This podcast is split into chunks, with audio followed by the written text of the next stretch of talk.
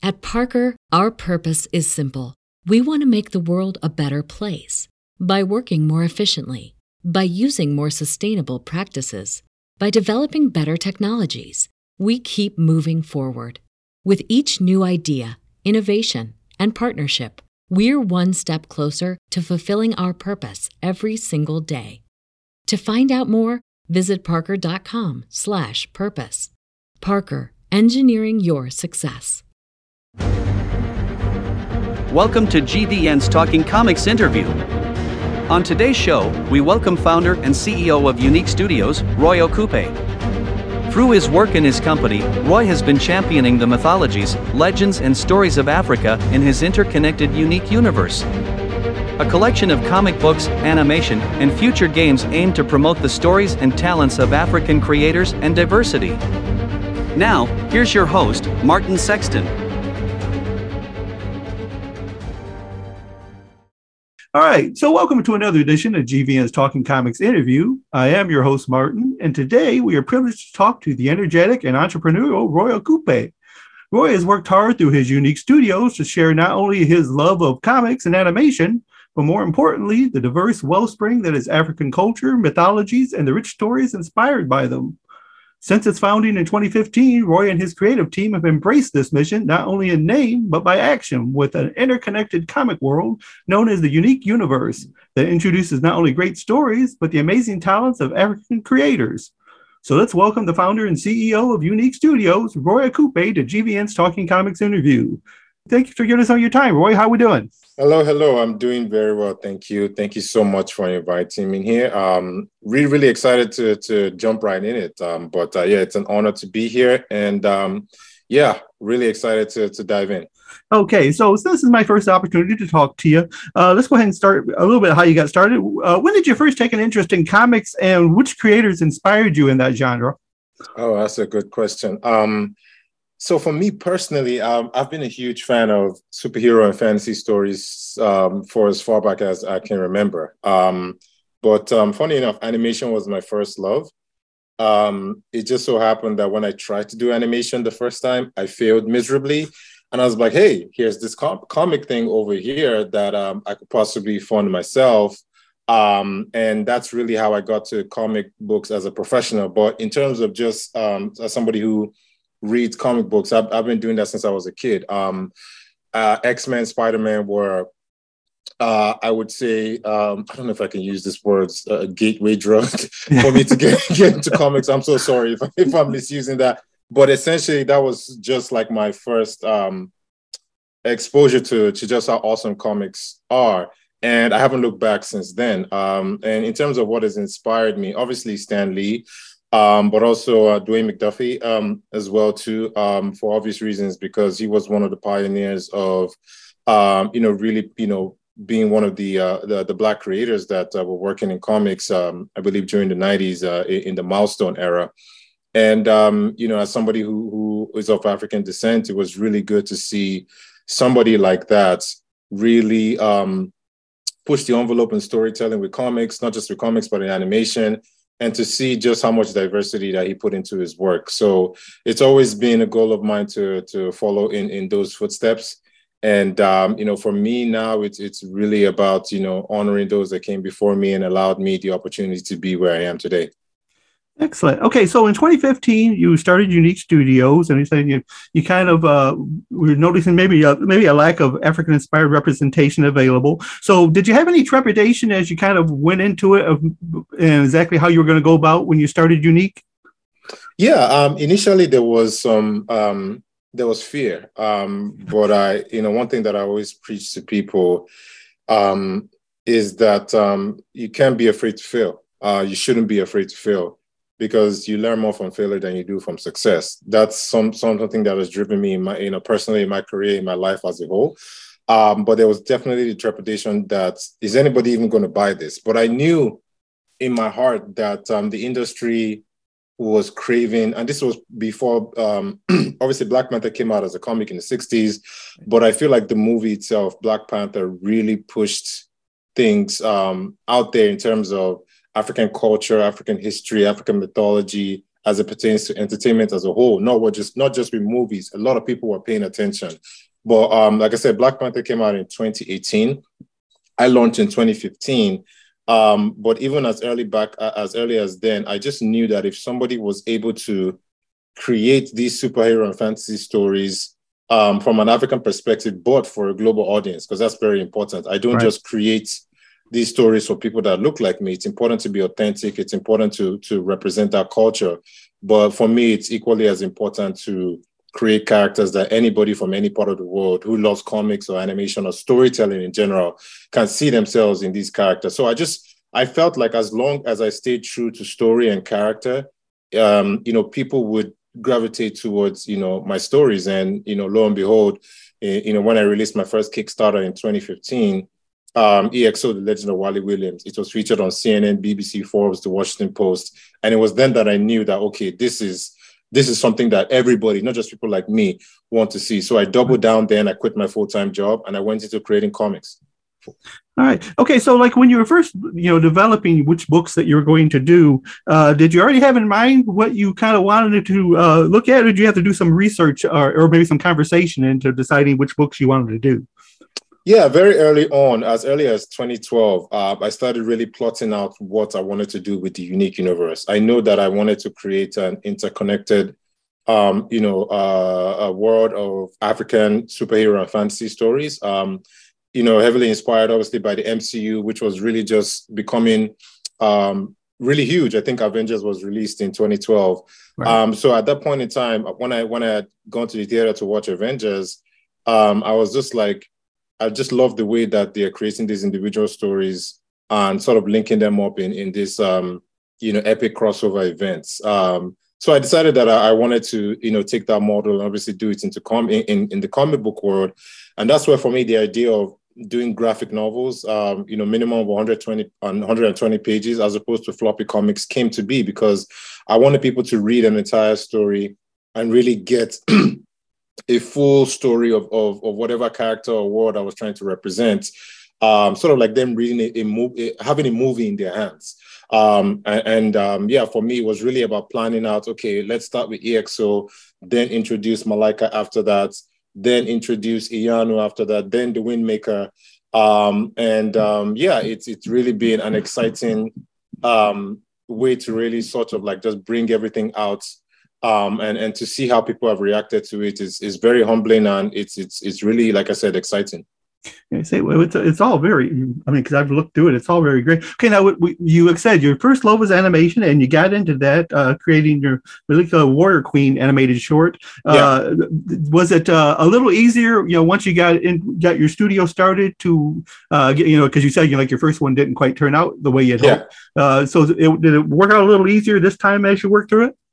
Yeah, uh, my idea was to use um, um, to to use the, the medium of, of comics as a way to prove that these stories actually matter. These stories actually um, have um, reach, and these stories can actually grow a fan base. Um, and so, for the first couple of years, um, I used Kickstarter to, to fund all my books. This was before I know we can talk about this later. The Dark Horse deal that I got in 2021, and um, yeah, for me, it was really about building the fan base. Once I got to the point where I was comfortable enough with the fan base in 2018, that's when I decided to do the animated short for Malika Warrior Queen, which was a huge success, uh, not only on Kickstarter, but then when we put it on YouTube, uh, I think to date, uh, it has done almost 800,000 views on YouTube, um, you know, as well. So um, it was really huge to be able to write, direct, and produce that and, and really show my um, my skills as, as in the animation industry and as a storyteller, not just in the comic book industry. And now,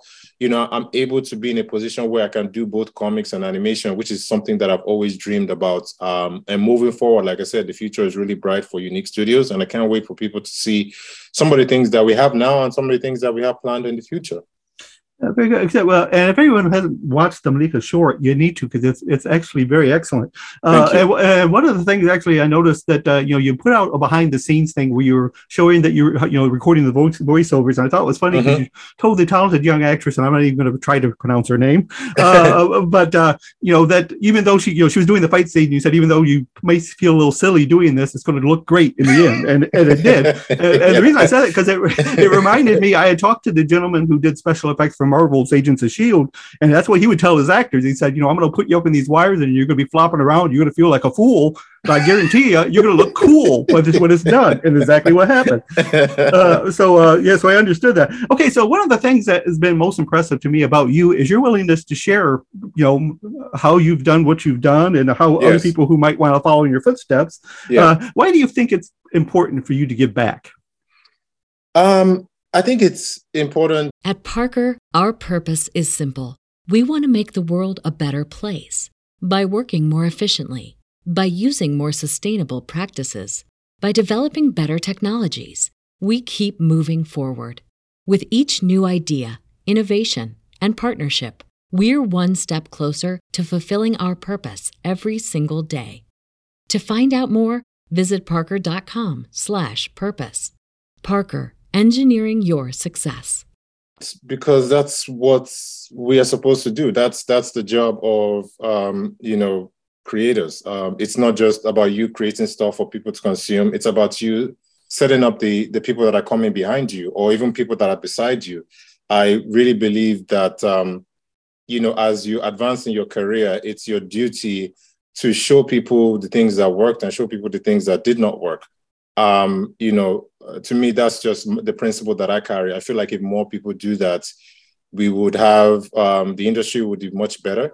It'd be much more inclusive, um, and you know, an industry that's much more inclusive is more diverse. You know, by uh, automatically, and an industry that's more diverse, personally to me, is more interesting because they have so many beautiful stories. Um, not everybody has the opportunity to go to film school or to go to, you know, a college where they can learn how to write or you know to direct or to to to produce comics you know so the other the other thing that people have to look at is going on youtube and reading blogs and to be able to find information um, I know that for me, when I first started, it was very hard to find information. It was very hard to find mentors, and um, you know, so for me, it's it's my way of giving back and just putting all the information out there and trying not to hide anything or hide quote unquote trade secrets. I don't believe in that. I believe in in giving as much away as as possible, um, and I think um, I think it's just the right thing to do. Excellent. Okay, so uh, one of your interviews that I was uh, watching, uh, and you were talking kind of about that, you had mentioned what you called a Mickey Mouse moment. Uh, yes. If you could, could you explain that uh, to our followers? Yeah, I've always, um, I've always been fascinated um, with Disney as a company, just how um, huge that they are, but at the same time, going back to where it started. Um, for a lot of people, don't know that Walt Disney was um, told by one of his bosses when he was very young that he lacked imagination. Um, and that's really funny, you know, to, to see where Disney is right now. And I can only imagine if he had listened to that supervisor at that point in time and he quit on his dreams, we wouldn't have all the stuff that we have from Disney right now. Now, say what you want to say about, you know, him as a person. That's not what I'm talking about. Just him as a creator. He's been able to do so many great things that have you know, shape the world, you know, with the characters and, and, and, and the stories. But it all started with one thing, Mickey Mouse. A lot of times people want to come out the gates with so many different things or so many different projects that they get overwhelmed and they also confuse their fan base. I always try to tell people what's your minimum viable project about uh, products, what's your MVP?